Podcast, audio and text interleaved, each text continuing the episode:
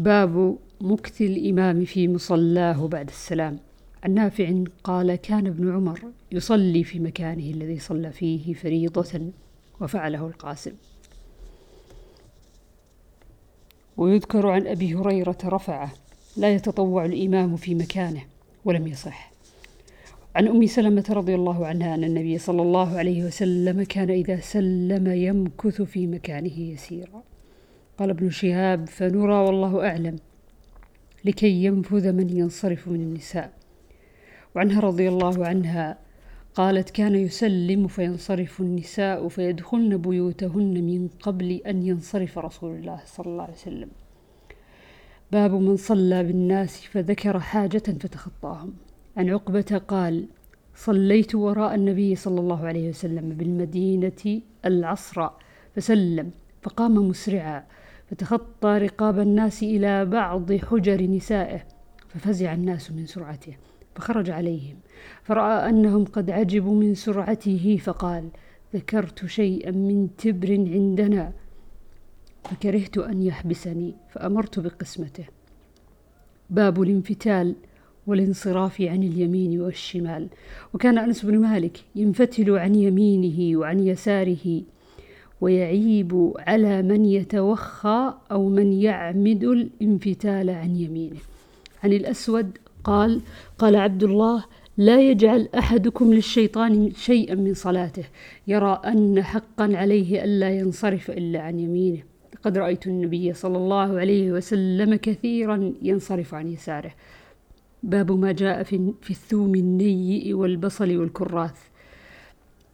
وقول النبي صلى الله عليه وسلم من أكل الثوم أو البصل من الجوع أو غيره فلا يقربن مسجدنا. عن ابن عمر رضي الله عنهما أن النبي صلى الله عليه وسلم قال في غزوة خيبر من أكل من هذه الشجرة يعني الثوم فلا يقربن مسجدنا. وعن جابر بن عبد الله قال قال النبي صلى الله عليه وسلم من أكل من هذه الشجرة يعني يريد الثوم فلا يغشانا في مسجدنا. قلت ما يعني به؟ قال ما أراه يعني إلا نيئة. وقال مخلد ابن يزيد عن أبي عن ابن جريج إلا نتنه.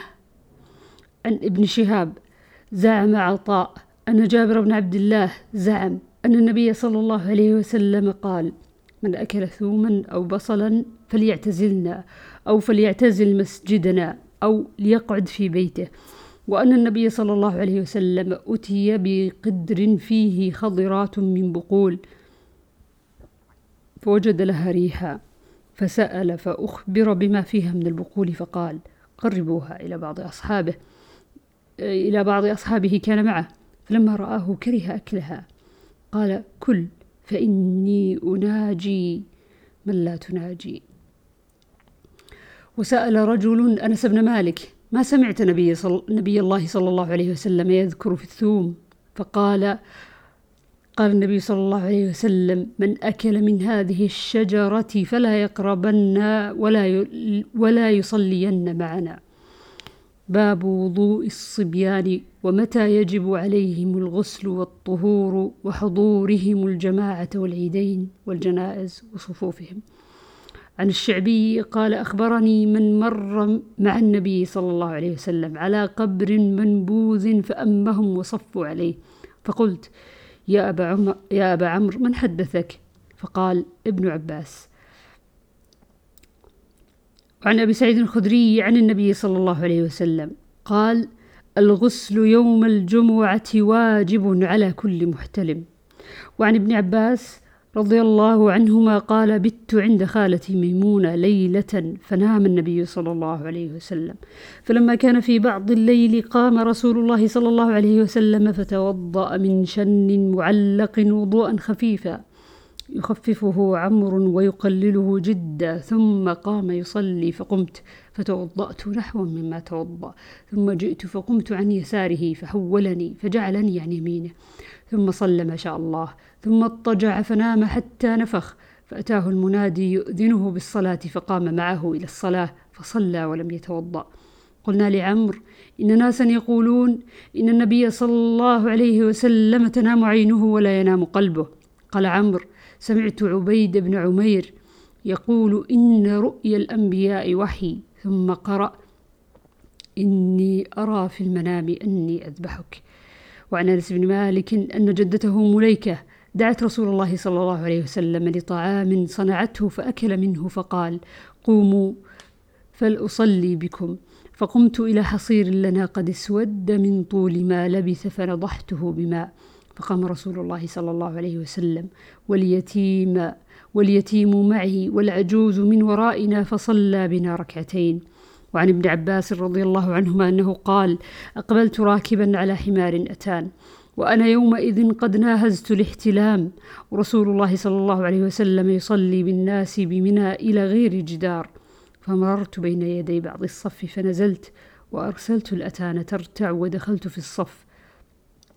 فلم ينكر ذلك علي أحد.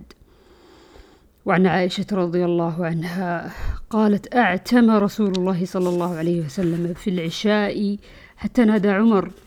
قد نام النساء والصبيان فخرج رسول الله صلى الله عليه وسلم فقال إنه ليس أحد من أهل الأرض يصلي هذه الصلاة غيركم ولم يكن أحد يومئذ يصلي غير أهل المدينة.